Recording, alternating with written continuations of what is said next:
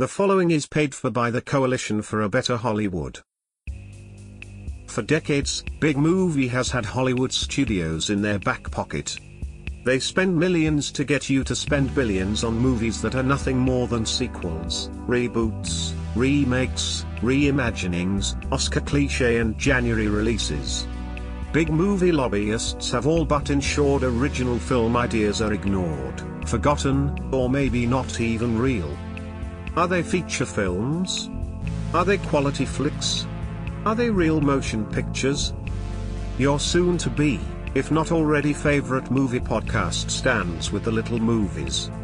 Help put an end to big movies cinematic censorship and listen to the pop-up filmcast every Tuesday wherever honest hard-working podcasts can be found. We are the Pop-Up Filmcast, a proud member of the Podfix network, and we support this message.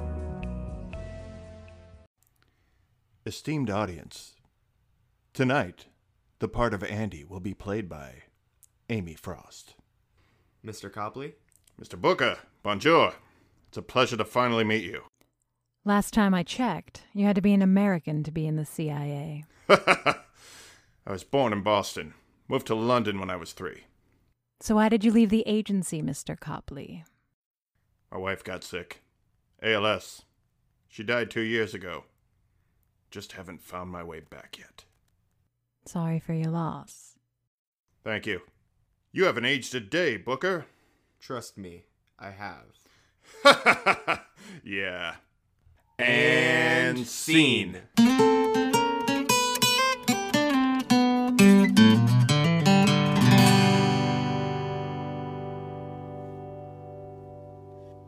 Hello, and welcome to the Picture Show with Austin and Phil Rude. I am Phil Rude. I'm the dad.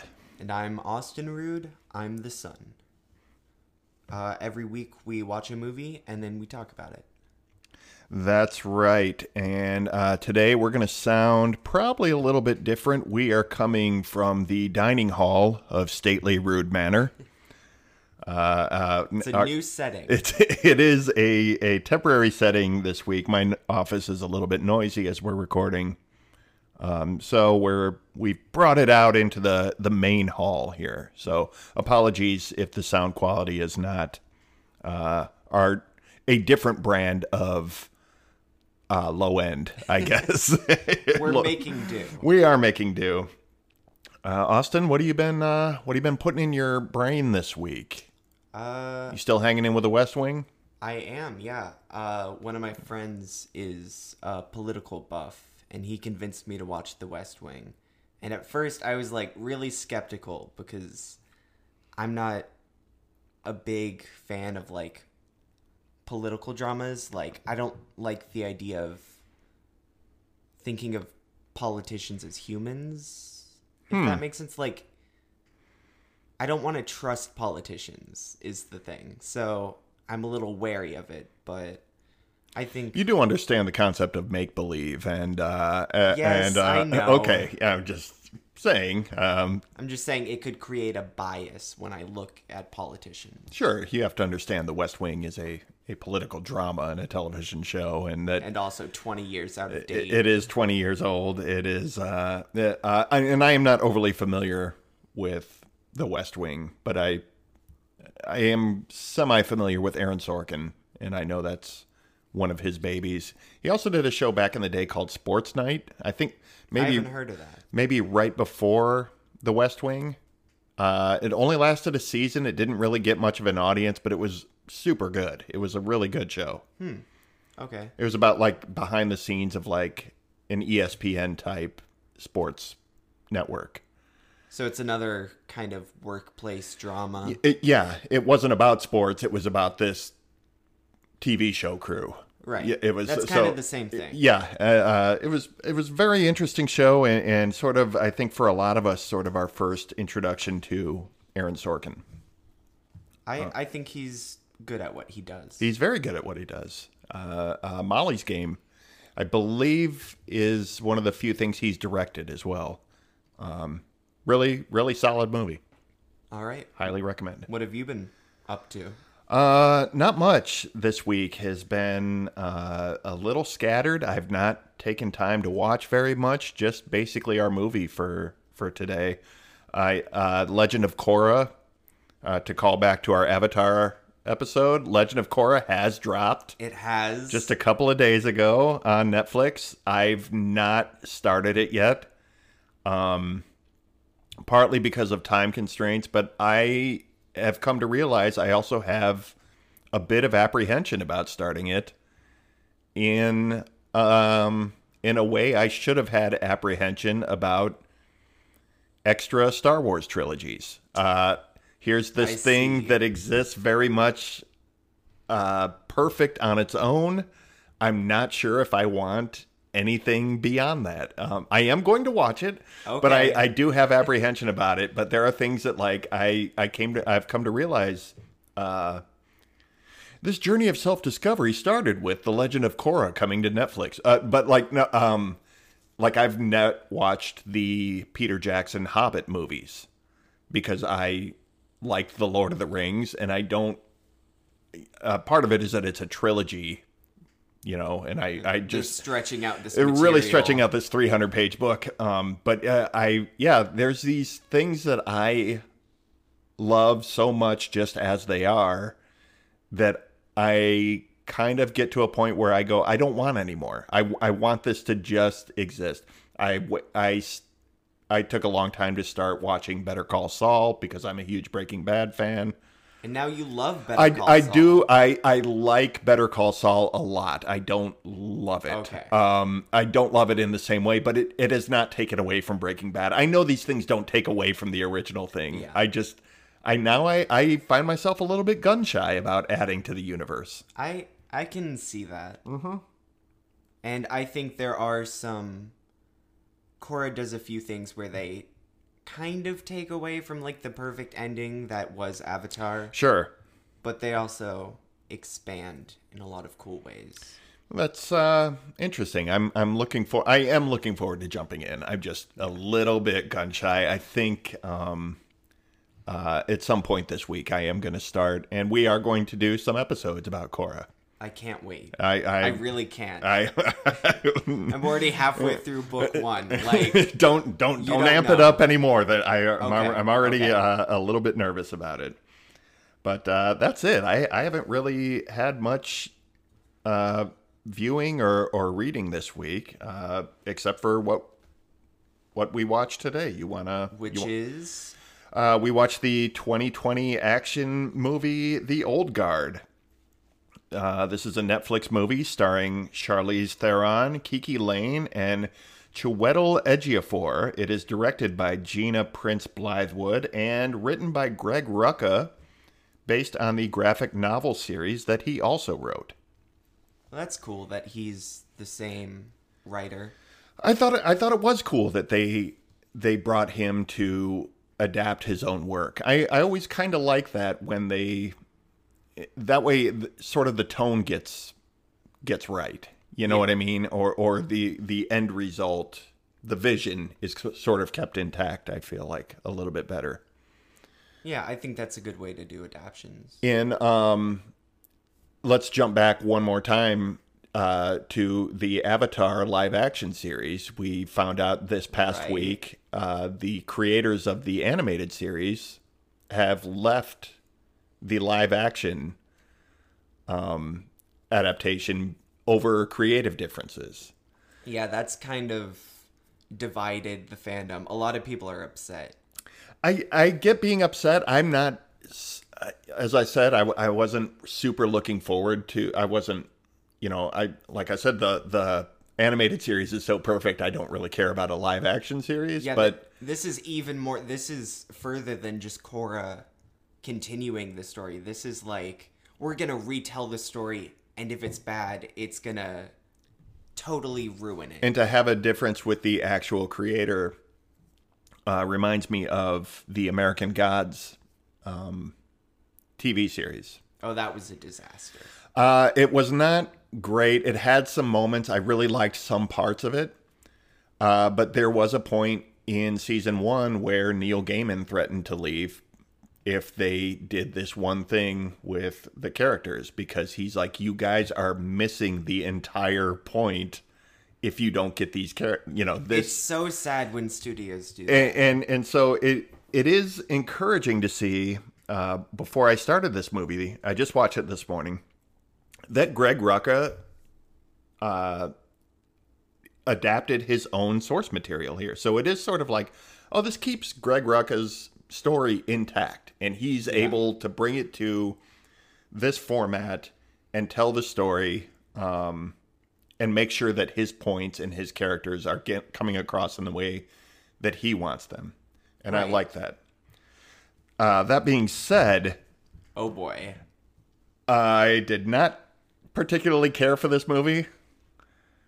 Um, you, I, I picked this movie out because you recommended it to me, and with that, So I'm to blame for all that's to come in this episode. I'm afraid I'm going to just have to ask you to leave my house. I, I, I'll pack my things. I have supported you through many things, but this is a bridge too far. No, uh, I, I, I do need you to leave the house, but I'm not trying to be over dramatic about well, it. Well, of course. I mean, yeah. clearly, this is the thing that's going to break our relationship apart.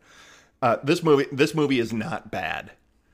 It for me, it's almost the the worst offense where it is just forgettable. It is just there. It's just flat. I would rather I'm- it take a big swing and be terrible because it took a chance than to kind of half-ass every concept that they brought to the table. I'm I'm interested because I was worried you were gonna say that you just outright thought it was bad, and I don't see where you're coming from because I, I don't think this it's a good movie. I don't think it's good. I when I say I, I don't think it's bad, I don't want to make it sound like oh this is an offensive movie at every turn. This is uh, terribly executed. But I, do, I wouldn't call this a good movie. I just uh, I think it's a forgettable movie. I think it is. I think it has some moments. I think it brings some concepts to the table that are super interesting, but it never follows through on them. It only drops them and then sort of just moves on. Uh, uh, um, there's there's a series of action set pieces and fight scenes throughout this movie, and I feel like everything in between there is just dropping ex- exposition, bringing up ideas that we never come back to, and moving us towards the next fight scene. That's that's really it in a nutshell. I don't think this movie has much substance beyond that. That's interesting. I I just don't feel the same way. I don't know. I liked the characters. I liked the concepts that they were bringing. And I do agree that the plot is a little all over the place. Like the first half of the movie, I didn't understand where we were going with this. Like, what's the goal? Right. What are they trying to get? But I don't Well- know. I liked it. And I'm not going to begrudge anybody for liking this movie. You know, it's Except you are kicking me out. I of am house. kicking you out of the house because I can't have this movie watched again and again in my house. Uh, It's on your Netflix account. uh, I'm gonna have to cancel Netflix. No, this this movie, I feel like it has some like I I liked Charlize Theron in this. I I think she's good, but I mean it's Charlize Theron.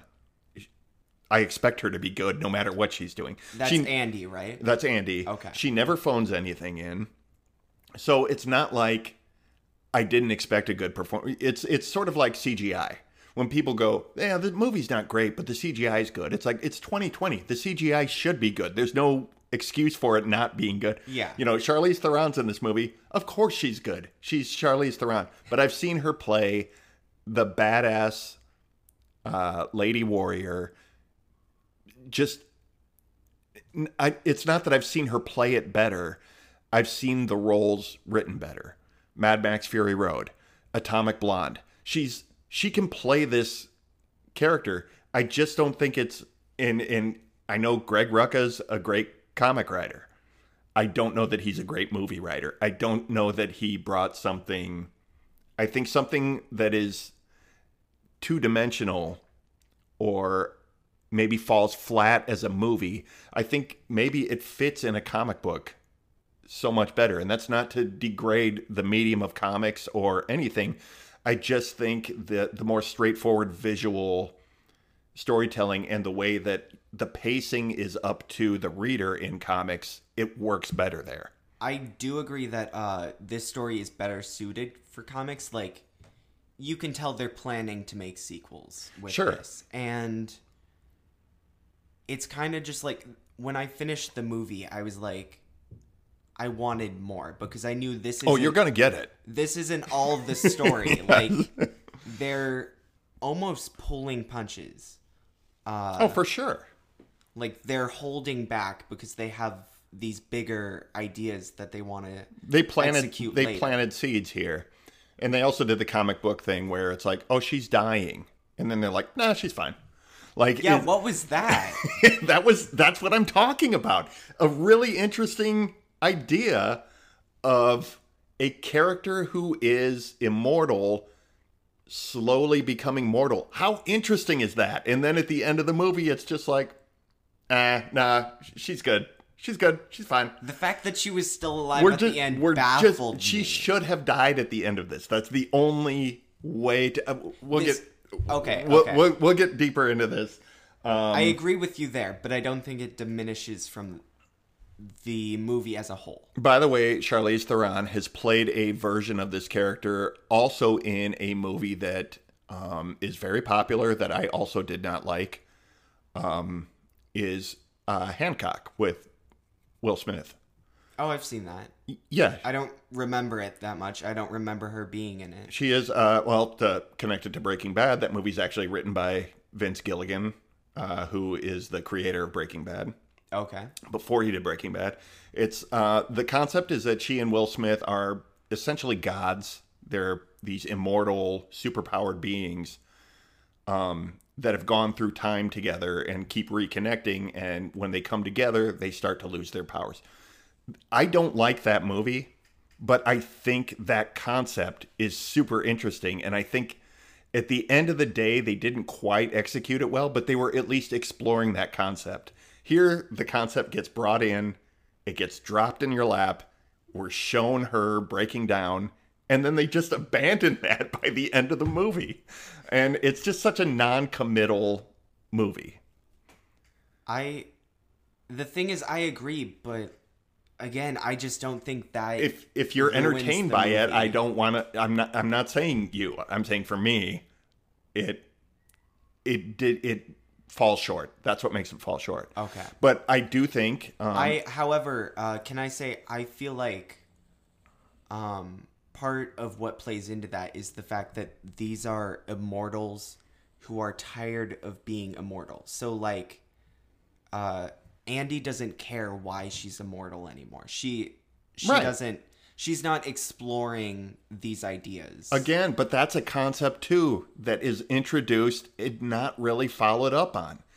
We don't really explore how exhausted with living forever Andy is. It's brought up a few times, but that's it. I don't feel like it's really explored in a meaningful way. We instead of exploring that, we go into another fight scene, and that's that's what drags this movie You- out for me. you say that it gets dropped, but I feel like these concepts at the end tied together when uh, the CIA operative, when he shows them that he's been tracking them throughout the ages. We're gonna talk he's about that too. Yeah. Okay. Okay. I felt like that sort of tied the concepts together. It does tie the con- answered some it, questions. every every concept is tied together. Every concept is there. It's just on a surface level. That's my that's my Okay. complaint with it. We're gonna get into it more um, in a few minutes. I, I don't want to take the deep dive because we do need to put a break in here. So let's take a break, All right, and then we'll come back, and I will show you how wrong you are. we'll do that. Okay. Hey, this is Kate. I'm a forensic psychologist and crisis clinician, and I collect stories. Everything from true crime to trauma to parenthood. There's a lot more in common between depression and sociopathy, or between serial killers and podcasters, than you might think. Are you sure you really want to know? This is Ignorance Was Bliss, at iwbpodcast.com and IWB Podcast on social media. Hi, this is Mouse. I'm Weens. we have the Mouse and Weens podcast. Mouse and Weens. I'm a big sister in San Diego with kids, and I'm married. And I have uh, no friends. no, I'm just kidding. No, I do. I have friends. I just don't have any boyfriends or love. anyway, Mouse and Weens podcast. You should listen to it. Yeah, it's, not really fun. depressing. We talk about family stories, life and love, and kids, and all the things you're interested in. We promise. Yay! Celebrities in Hollywood too. Poke your little turtle head out and come listen to us. Mouse and Weens. Bye. Bye. We're back. Welcome back. Welcome back. How was your break? Uh, it felt immortal. It just would not end. Like die. would not end. Yeah. I, I I was dreading. Uh, get get me through this podcast. I, I- don't even care about doing it I anymore. I forgot we were doing the podcast. I forgot to even care about this podcast until I found another young podcaster in my dream. That's crazy. That is crazy. Yes, immortality. Let's talk about it. All right. Here's my problem with immortal characters they have no stakes. It is the same thing about like Superman, uh, uh, Wolverine. It is so easy to make them. it- especially in a movie like this where it is so much fight scenes and you know they can't die. Why are we spending all this time watching them fight, knowing that they are ultimately going to win? I I tend to agree with you, but I also feel like with with Andy, they upped the stakes so that during the climax, there is that tension of is she going to die? Oh, uh, yeah, no, by the end of it, when she is falling apart, before they abandon that concept, Right? um, you're right. That's the only time you start to go, oh, she could die at this point. But other than that, all these other fight scenes they have, there's just nothing to them. There, uh, not only is she immortal, but like she's cutting through these people like with no problem at all. There's no back and forth. There's no struggle in the fight at all. It's not like a Jason Bourne fight or again, I'm going to reference this because I think people should see it, Atomic Blonde. There's some brutal fight scenes in that. And if they wanted to make this truly brutal, I think there would have been some better fight choreography that felt like there was some tension in these fights. Th- This looks very beautiful and very slick right. but I don't I when I watch a fight scene, I want to see some back and forth. I want to see some punches getting thrown around. I want to see some damage on both sides and I want to know that the protagonist could lose. I I see your point there. I mean, it's maybe it's nitpicky, but it's I it's part of the reason this whole movie fell flat for me. The one exception is um uh the what's her name? The the new recruit. Nile. Right, Nile and um Andy fighting on the plane. Right. like that was a cool fight you know these two immortal people but also like there was they were both getting shots in there was both back and forth and you could see like andy's like laughing when she gets a punch landed on her she's like ooh this this kid's good and and this is a challenge for me for the first Yeah. time That that fight is also more of a mental battle. sure It's all about uh Nile is sort of in denial. Nile in denial. Uh ooh ooh meaning Right? yeah But, Sta- i uh, stand corrected No, I think that the reason that fight had more weight to it was because of that. Yeah, no, I mean, it was playful. It was entertaining. It was interesting in a way, and it was sort of classic comic book team up kind of thing where the two heroes meet and they don't like each other.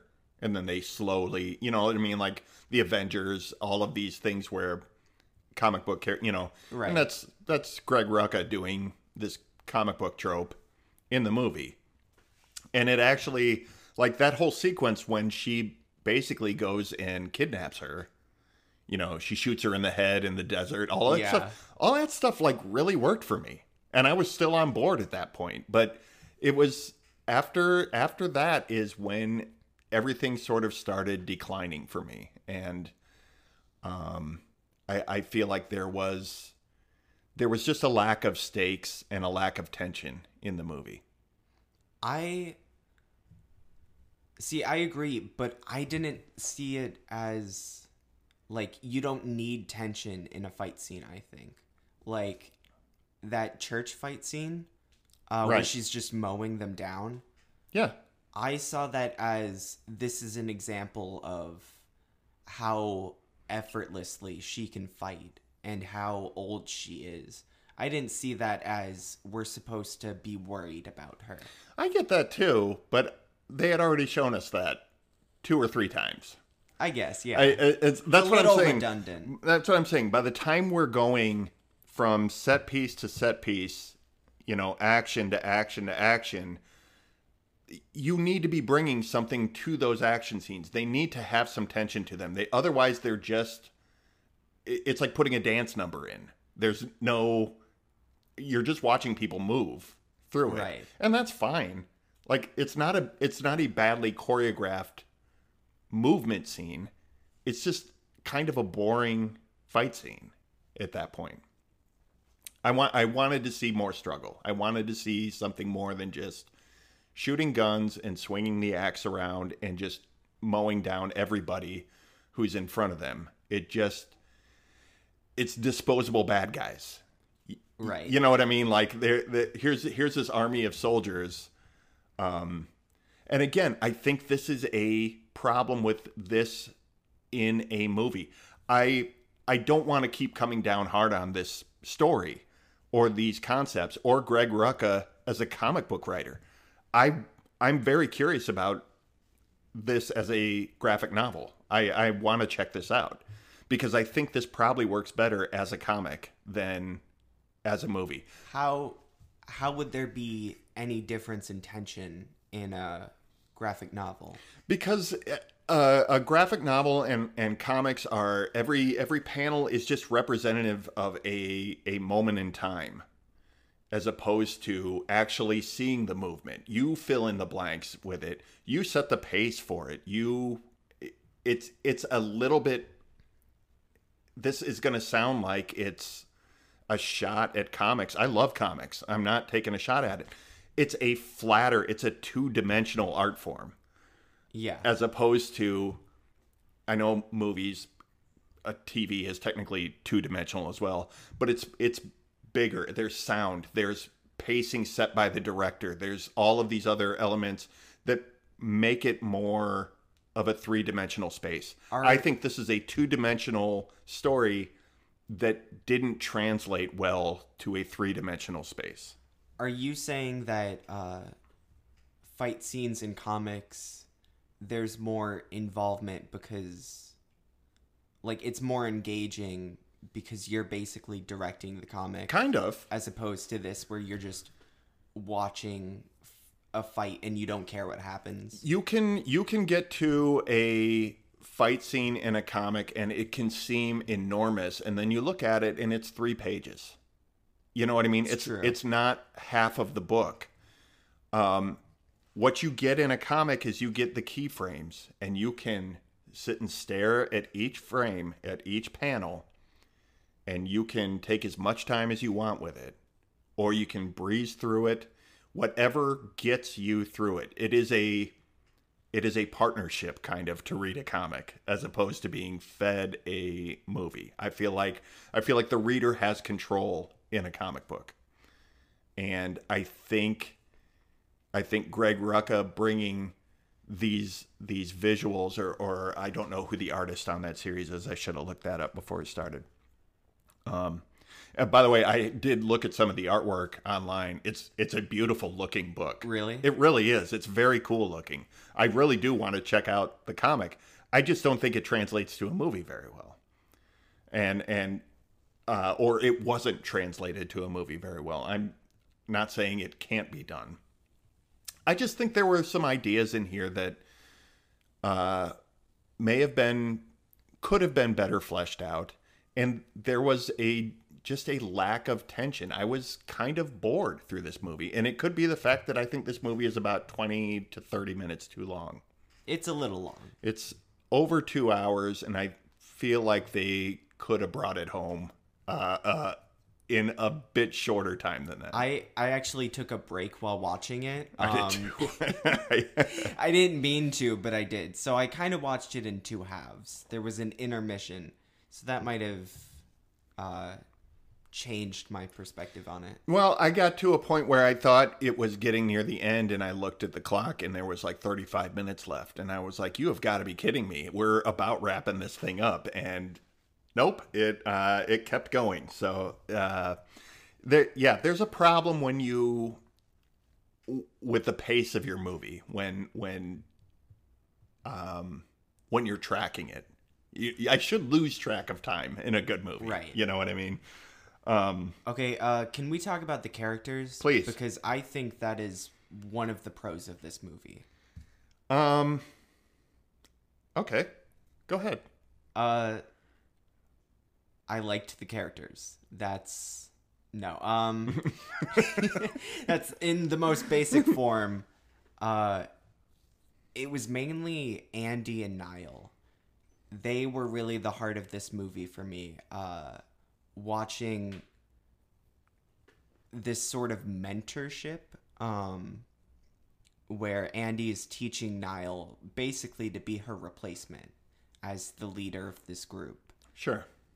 Um, and there were even um, just like side characters that made the world feel more lived in for me. Like one of the best examples is when Andy is stabbed and she's not healing, so she goes to the store.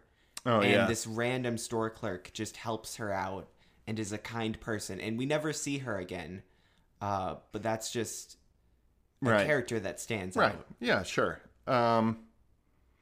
Yeah, that's fair. I think there are some. I think there are some interesting characters in here, and and you know maybe this is just about me, but I don't think any of these characters were fleshed out to their potential.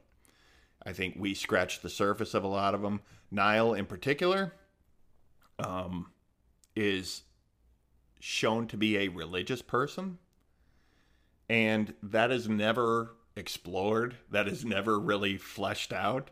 Now, Like, that's where they butt heads at the very beginning. She's like, "What are you praying?" and she's mocking her. Yeah. Um, and and then uh, at the end, when uh, is it Booker? Uh, the- Yeah.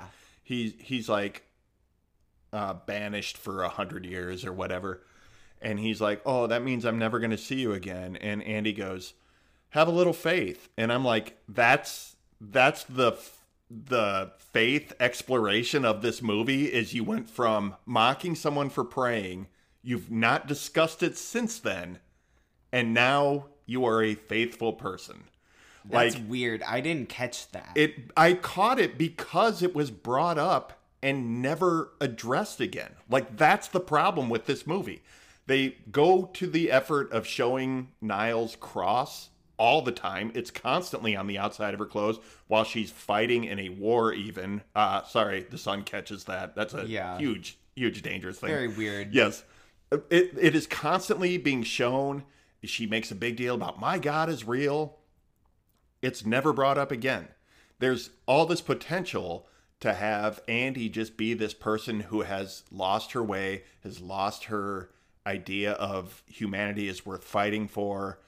Um, and, and, you know, maybe this kid comes in and reinvigorates her in, and maybe that's what is implied and maybe that's what was supposed what we're supposed to infer but i didn't get it. I just got here's this theme of faith. We're not going to talk about it but at the end just know it's resolved. And it it maybe there's a scene. Maybe there's a scene that got cut because this movie was 4 hours or whatever.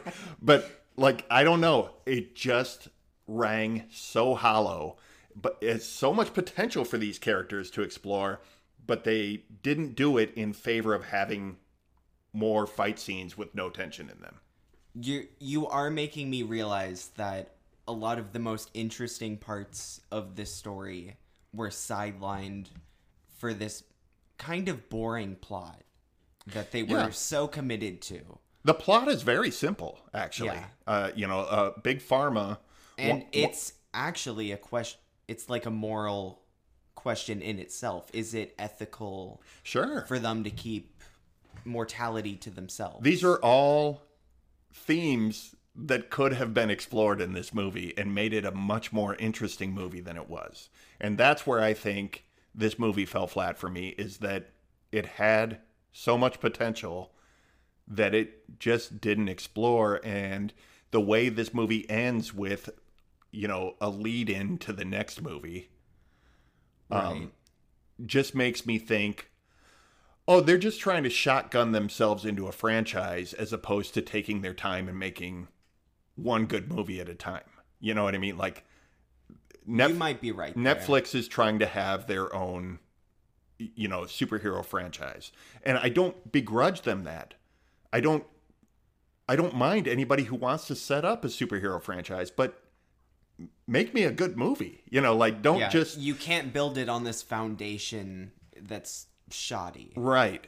I think the other the other thing uh, I, about the potential that I saw in this movie is that if this movie had just been a generic, you know, fight through uh, uh, the corporate structure of of big pharma, you know, we want to kidnap these immortal beings and they just have to fight to get them back. If it had just been that and they hadn't introduced all these other themes, I'd have been like, yeah, that's fine. This movie is exactly what it is. But this movie is trying to be something else without doing the work to be something else, something bigger than that. And that's where I think it fell fell flat for me. You're definitely winning this conversation because You just want to move back in. No, oh my I- god. I missed my bed, okay? No, I went in thinking this movie is great because I had fun with it. If you had fun with it, it's not a failure. I'm not begrudging anybody who likes this movie. But you're also right in that this movie fails somewhat on a structural level. Look, there are movies that are failed movies that I enjoy very much. There are movies like Primer. Primer does not exist in a vacuum. Primer is such a complicated movie that if you don't have several advanced degrees in engineering and astrophysics and uh, the mechanics of time travel, you cannot watch that movie without reading outside articles to understand exactly what's happening and making diagram. I mean, it is a complicated movie. Yes. I love it. I love that movie, but it is an absolute failure as a movie. Same with 2001, which is a classic science fiction movie. That movie is made with a book that was written at the same time. It is made a, a it is a collaboration between Arthur C. Clarke and Stanley Kubrick to create this sort of multimedia experience. None of it exists in a vacuum by itself. In that way, it's kind of a failure as a movie, but as a multimedia experience, it's it's really something. That's interesting. Uh, it, it's it's an interesting movie on its own, but you can't quite get your head around it. I, I, I'm sure there are people who can, but I mean, like, as far as being a movie, I every movie should be self-contained. You should be able to understand what's going on without reading source material, without reading outside articles. The movie has to deliver that stuff to you. There are movies like that that I really enjoy that fail on that level. It's okay to enjoy a movie that Okay. isn't technically perfect. I don't want to bag on you for for liking this movie or for having fun with it. I I think I saw a lot of stuff online today. People like this movie. It like Really? I I, I I haven't heard anyone talking about it, so I- I, just I- assumed. I saw just some some headlines that were like, you know, uh, uh, the old guard is is big loud fun. You know, they understand what it is. They're not suggesting it's a, it's a you know cinematic masterpiece, but people ha- people are having fun with this movie. right. I, you're not you're not alone, and I'm probably being kind of an a hole about it, but. I, I mean, I just this movie just fell flat for me. I I don't think you're being an a hole. I don't want you think, to backpedal on liking it or feel like you have to be apologetic for it. No, I'm not gonna stop liking Like, Just don't watch it around me. No, I'm just You're- joking. you're actually holding it to a higher standard. Um, that kind of shows that you liked what this movie had to offer, and you're disappointed that it didn't do it as well as you think it could have. I'm holding this movie to the standard that the movie presented. They presented these big ideas and then didn't follow up on them. Right. If they had never presented them, I would probably like this movie more. But because they presented them, I expect them to follow up on them and deliver them to me in at least an interesting way. Take the swing. They're, you know, y- you have a pitch coming to you. Take the swing. Even if you miss, you're at least trying to explore this concept of what, I mean, an immortal being being tired of life. We saw that in Logan you know Right. uh, this this immortal being who is tired of life and is breaking down uh, uh, w- we've seen things like that in highlander you know highlander is about an immortal man who has to fight other immortal beings there are Sure. there are stakes involved in that because the rules are set up to say if you're fighting another immortal you can die and that's that's the only way you can die Uh, and it also explores like um his loved ones that he's outlived and and the toll, toll that that's taken Right. Uh, There's a more kid kid friendly example in Doctor Who. Okay. It's kind of the same thing. They explore that uh, several times. It's like a reoccurring theme that the Doctor's this immortal being, so Sure. he has to deal with loss and he doesn't have a normal life. all of these things are are presented and actually uh, almost followed up on the fact that these are immortal beings who have found each other and sort of banded together um, because they know the struggle of being immortal and having fought through all of the you know the crusades and the napoleonic wars Yeah. and things like They, that they have united experiences. Right. That that stuff is really interesting to me and I think it did those things and actually kind of went a little deeper into those as character development, but really it was mostly done out of the sake of like providing an origin story for these characters. Like I didn't need to see a flashback to to every every single I, I guess they didn't do flat they did the flashback of like the witch trials, Right. which was I think mostly there to set up the next movie. It's very the witch thing is very disjointed in this. Right. It, but it was it was interesting. I didn't need to see a flashback to it, but it was interesting. Like it it was all backstory, but so much of this in between fight scenes was just exposition. You know, like we talk about the plot, and the plot is just sort of simple. It's almost a a, a side thought to this entire movie. Yeah. You know. It's really uh minor compared to the other concepts that they cover. Yeah, I think so. Um, I want to talk about a couple of like character inconsistencies that I think were just really sloppy as well. And I know I'm just beating the tar out of this movie at this point, but I like there's it's not a fair fight at there's this point.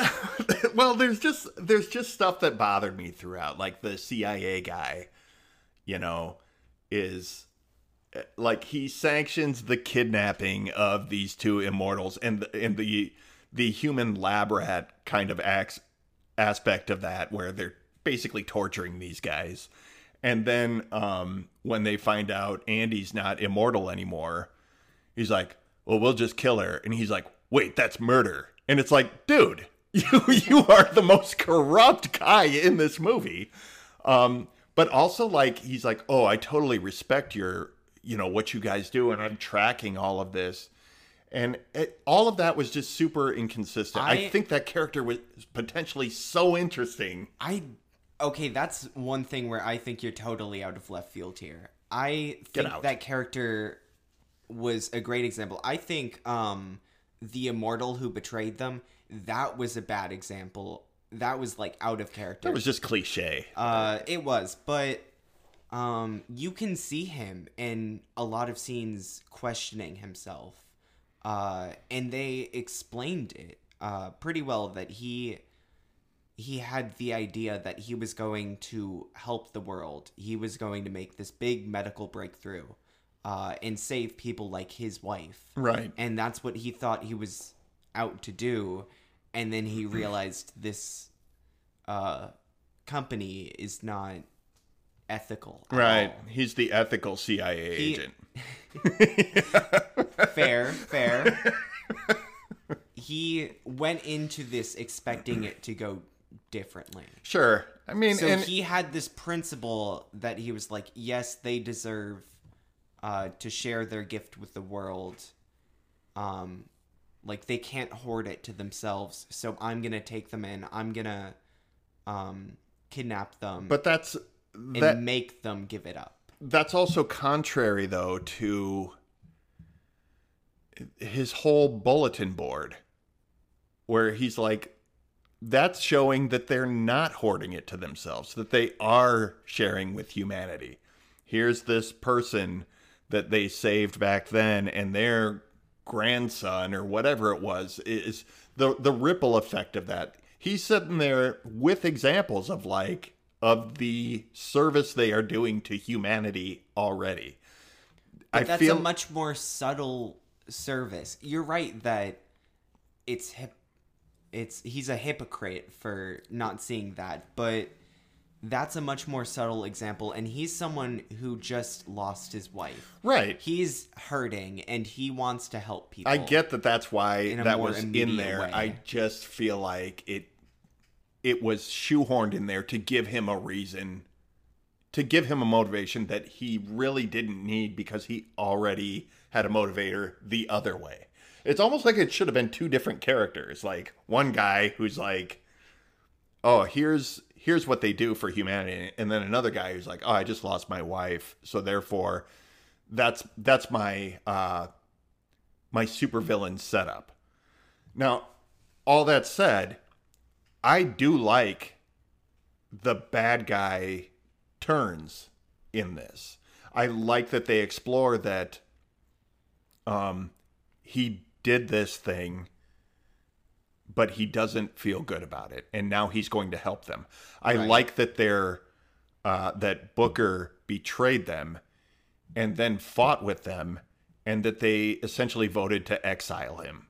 Like in you know, they're like we can't kill him and they still like they understand why he like that they didn't just forgive him. There- There were they consequences. right that they they there are consequences and they also sort of understand where he's coming from and they're like look go meditate on this for a hundred years we'll get back together and we'll move forward and we'll move past it like Sure. there's a, there's these ideas that like people are not it's not black and white people that, that there are shades of gray in people that people make missteps that that's a character concept that i love that this movie did that this story did is that it didn't just make the bad guys out and out bad. They they're just sort of like people are redeemable. I mean the big bad guy of course because who doesn't hate drug companies?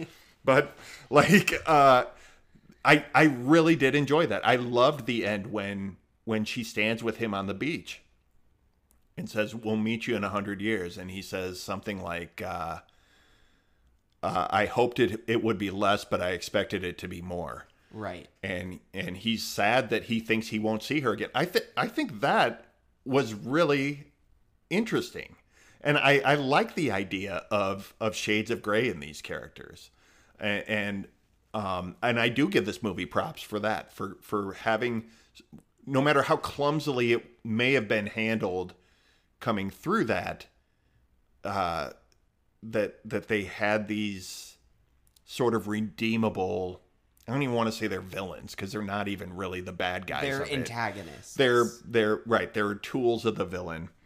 Um, but then there was other character moments like like Nile flaking out and like, oh, I'm leaving. Oh, that was totally just for plot. It was that was just so that she wasn't caught with the rest of them. A scene ahead of that, they're looking at pictures of her dad, who's, by the way, going to come back as an immortal in some future movie. what? Come on. I don't. Where did you get that? he was killed in action and then at the end when she goes uh oh yeah the cia guy's gonna make it look like i was killed in action It's. I think it's all. I think it's all set up. Her dad is going to be back in Oh. Okay, a, a I- future. I thought you in a meant he's future movie. coming back from the grave. or No, something. I think was he's an like, immortal too. Maybe. Uh, but yeah, they're they're looking at pictures of her dad, and they're like, "Oh, you're a warrior. You come from warriors." And she's like, "Yeah, I was taught to never back down." And then they're like, "Okay, let's go storm the bad guy." And she goes, "Nah, I'm out." it's just like you're backing down. You're absolutely contradicting your whole backstory that you gave one scene earlier.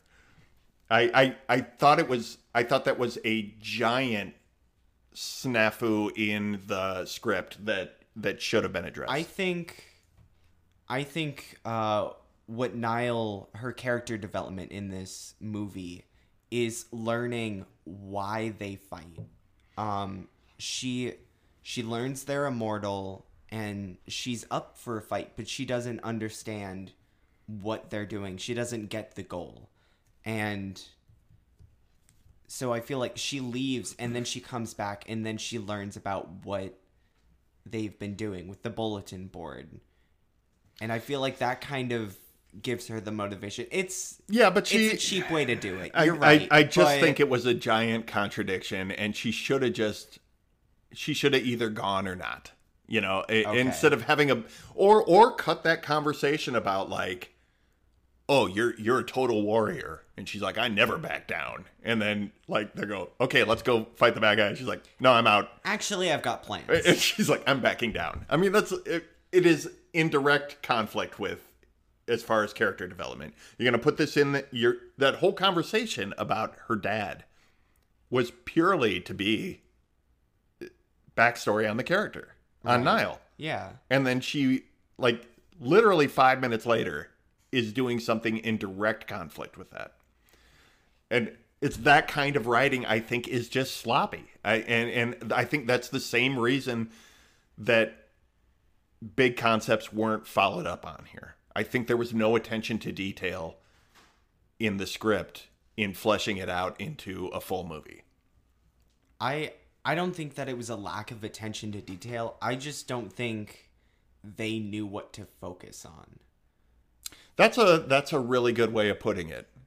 Like this movie has ADD where it's all Yes, over the place. They they want to make a commentary on war. They want to make Sure. a commentary on immortality and what it means to live and die.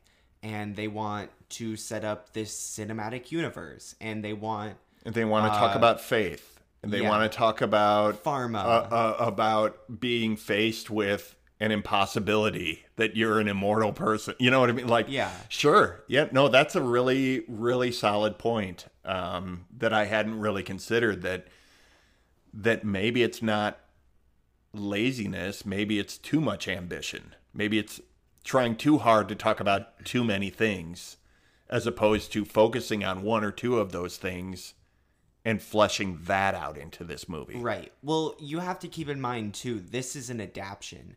So this is a story he's already written. He has it in his head. Right. He has these main ideas that he needs to get across and set up everything.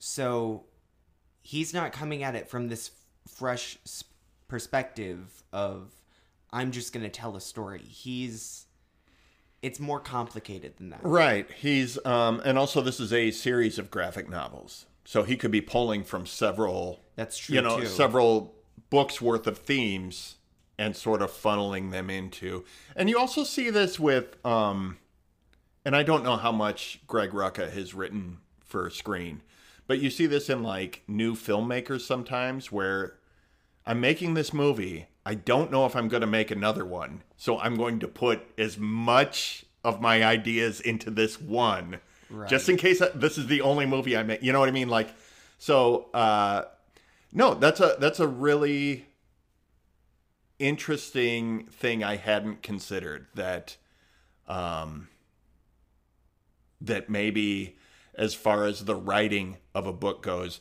maybe I, I said that comics are are more two dimensional, but maybe in just in writing in general is more three dimensional. It's bigger ideas. Yes. And and maybe that is what didn't translate to uh to screen as far as like maybe all the back. You know, like people always say, like the book, not comics, but like regular book. Books are always better. They're not, but like Yeah. the the the general That's the idea. The general idea is that books are better because you can put inner monologue. You can put a lot more things in a book that don't translate to screen. Yeah, I I think screen is just harder in general.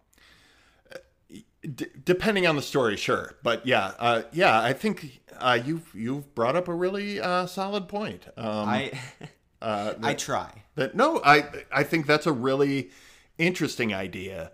Where I was looking at this as as lazier than it is. It's almost. I, I think now that you say that, maybe you're right. It's over ambitious. It's it's too much.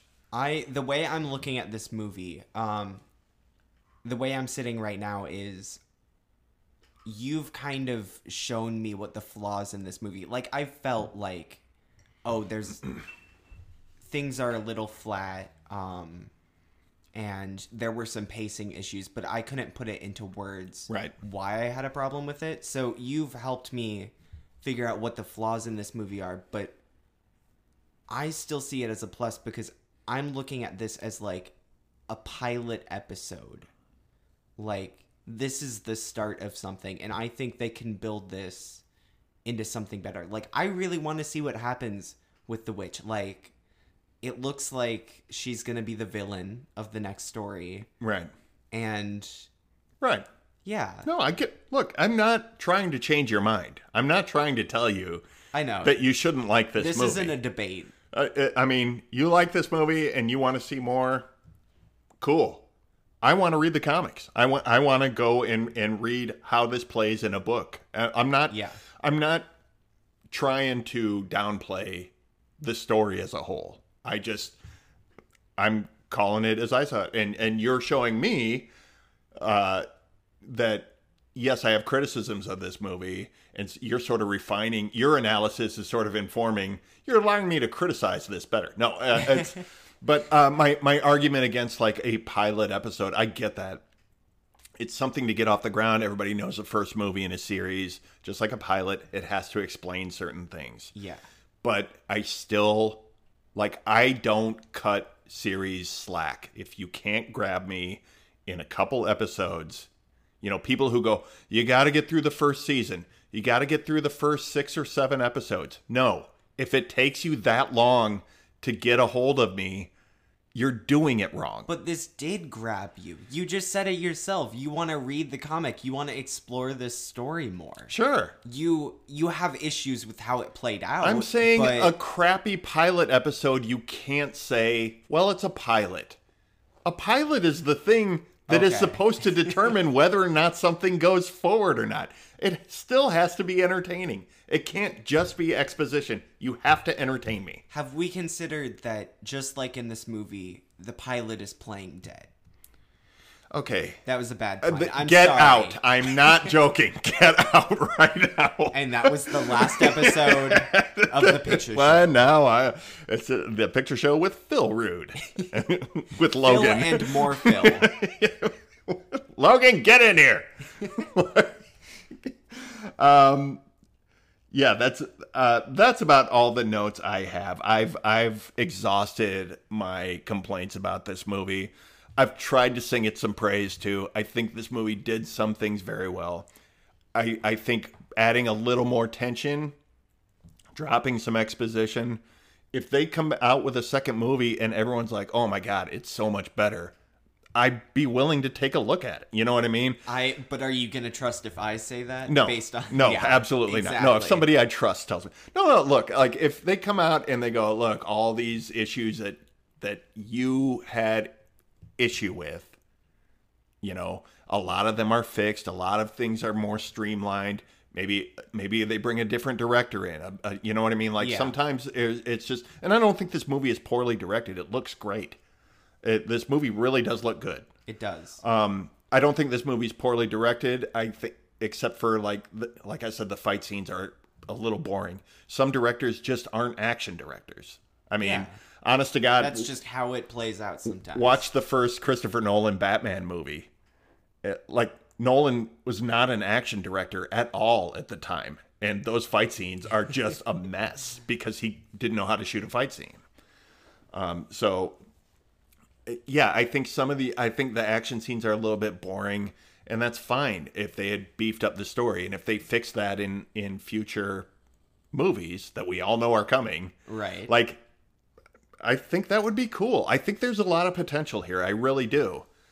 Uh, but that said, if this hadn't be, if this hadn't been the assignment for this week, I would have shut this movie off halfway through.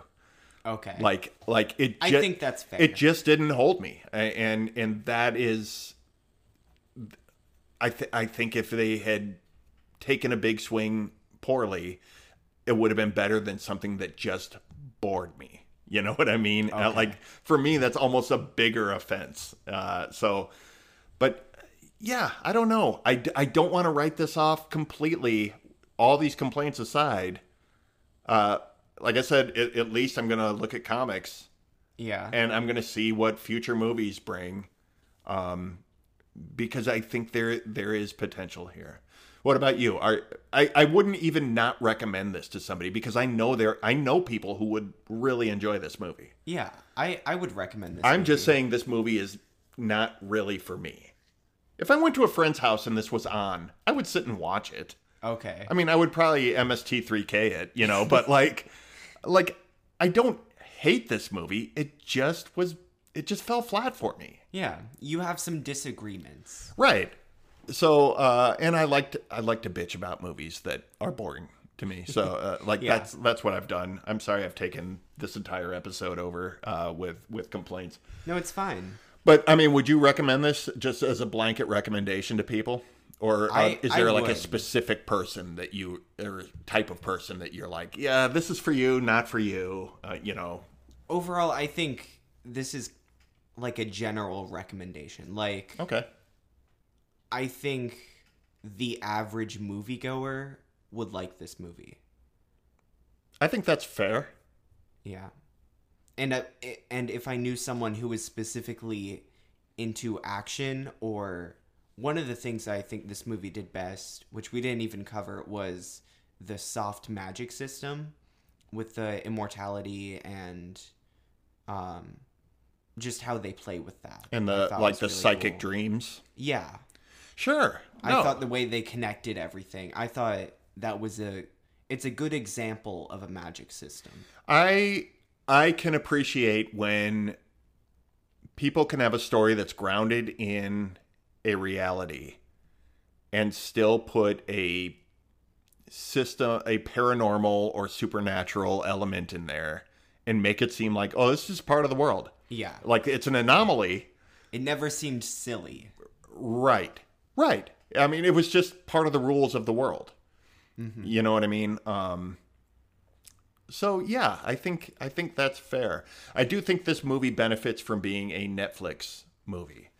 I think um netflix Like- netflix makes sort of the best tv movie you've ever seen. Like Yes. like it, it like uh I would not like I saw the trailer for this and I was like excited to see it, but I would not have gone to the theater to see this. That's what I think. I don't think this movie is a success in theaters. I think a lot of movies that are performing well on Netflix, uh, people are taking that and going, "Oh, look, people people are interested in original properties." I think if you put that in a movie theater next to you know a, ten Disney-owned franchise films, it doesn't do anything. But people already have a Netflix subscription. People are going to watch this, and I think people are watching it. Um, it's brand new. It's only been out a few weeks. Yeah. Uh, and I and there is some buzz. I've noticed like there are a lot of podcasts talking about this movie, and there's articles written on it. And like I said, there's there's a response to it in the way that there was for, uh, what's the Elisabeth Moss movie we watched?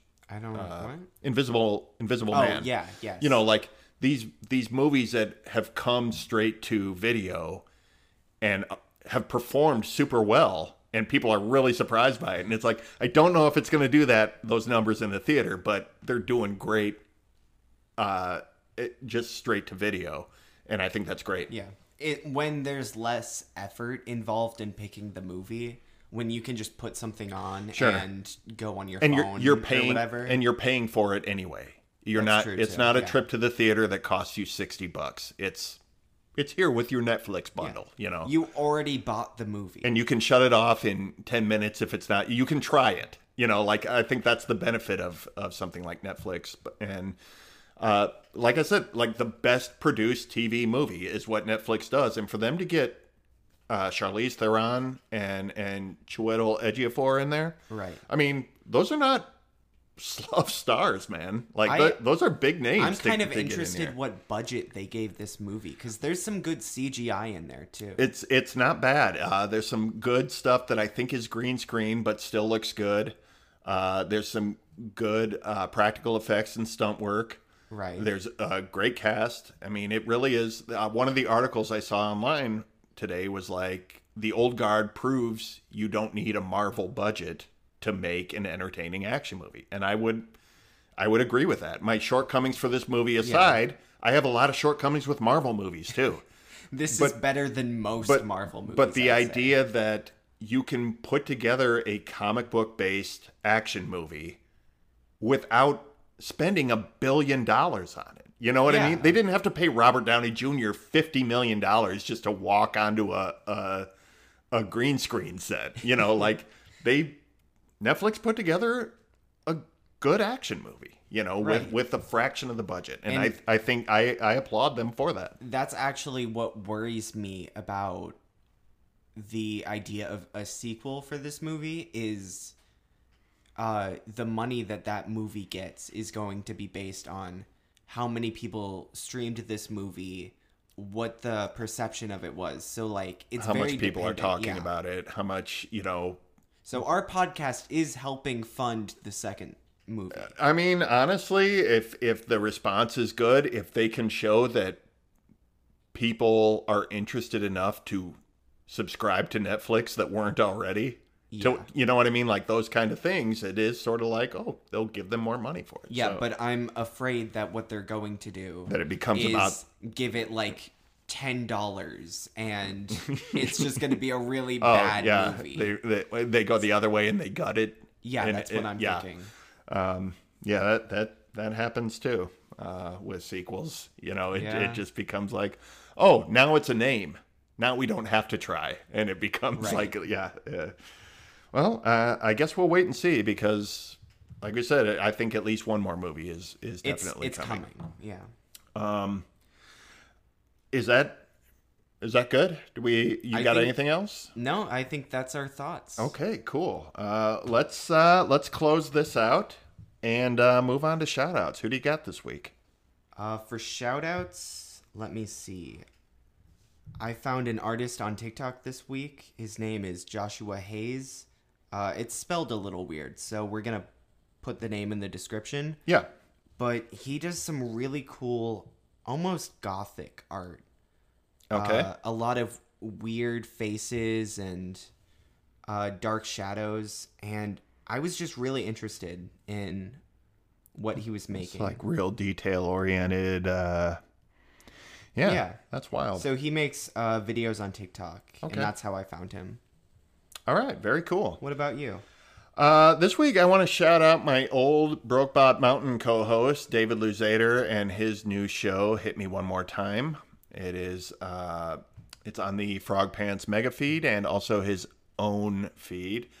Uh, that is a nostalgia reflection show where guests come on and they bring something that they loved as a child. It can be an album, it can be a TV show, a movie Right. uh, and they watch it and they talk about it and discuss whether or not it held up. That's a cool concept. It's a really cool concept. I've I've been on a couple episodes. I I uh, talked about the old Batman, the 1989 Batman movie, with them. Uh, right.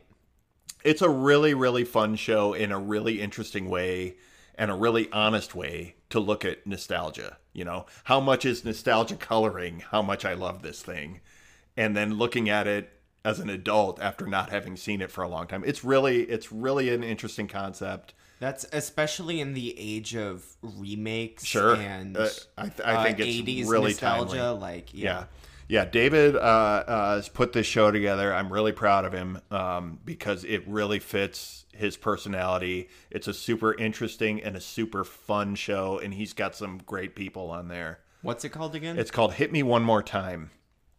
And uh, and yeah, that's available wherever you get podcasts. It's it's a really great show. Check it out. cool.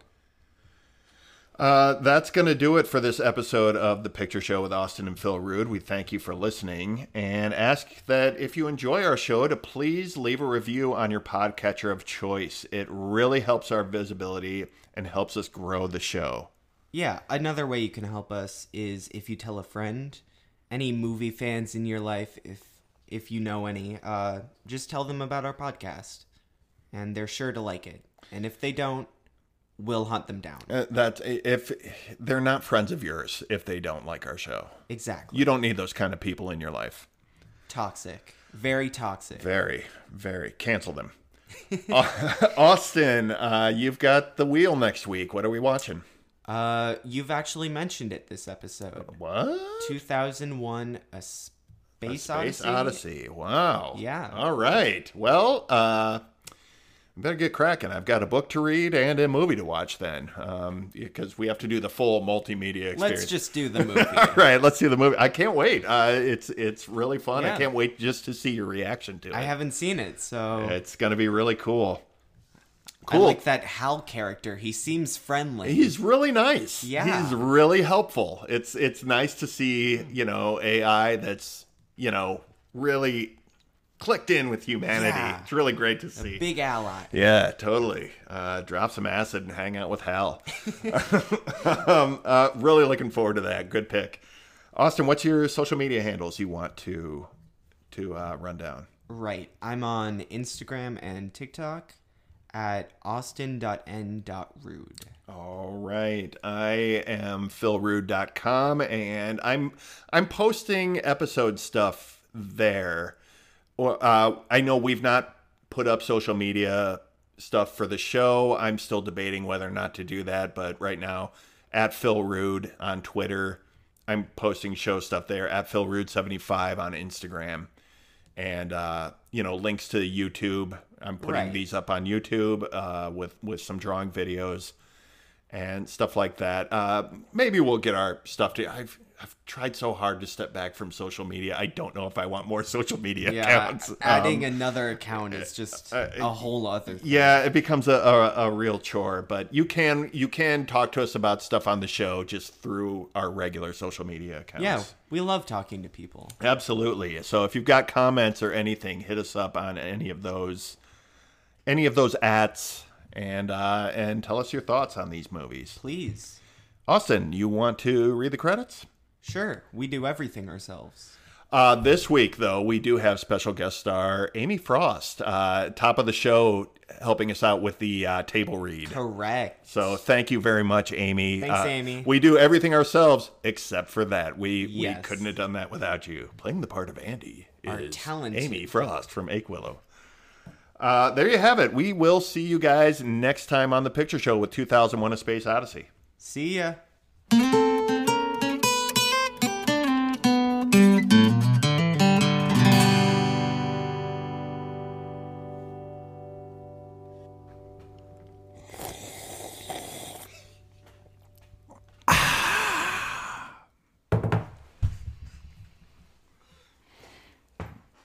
ASMR with the roots. Okay. Welcome to the AMSMR Roadcast. Soft but rude noises. soft, Soft rude noises.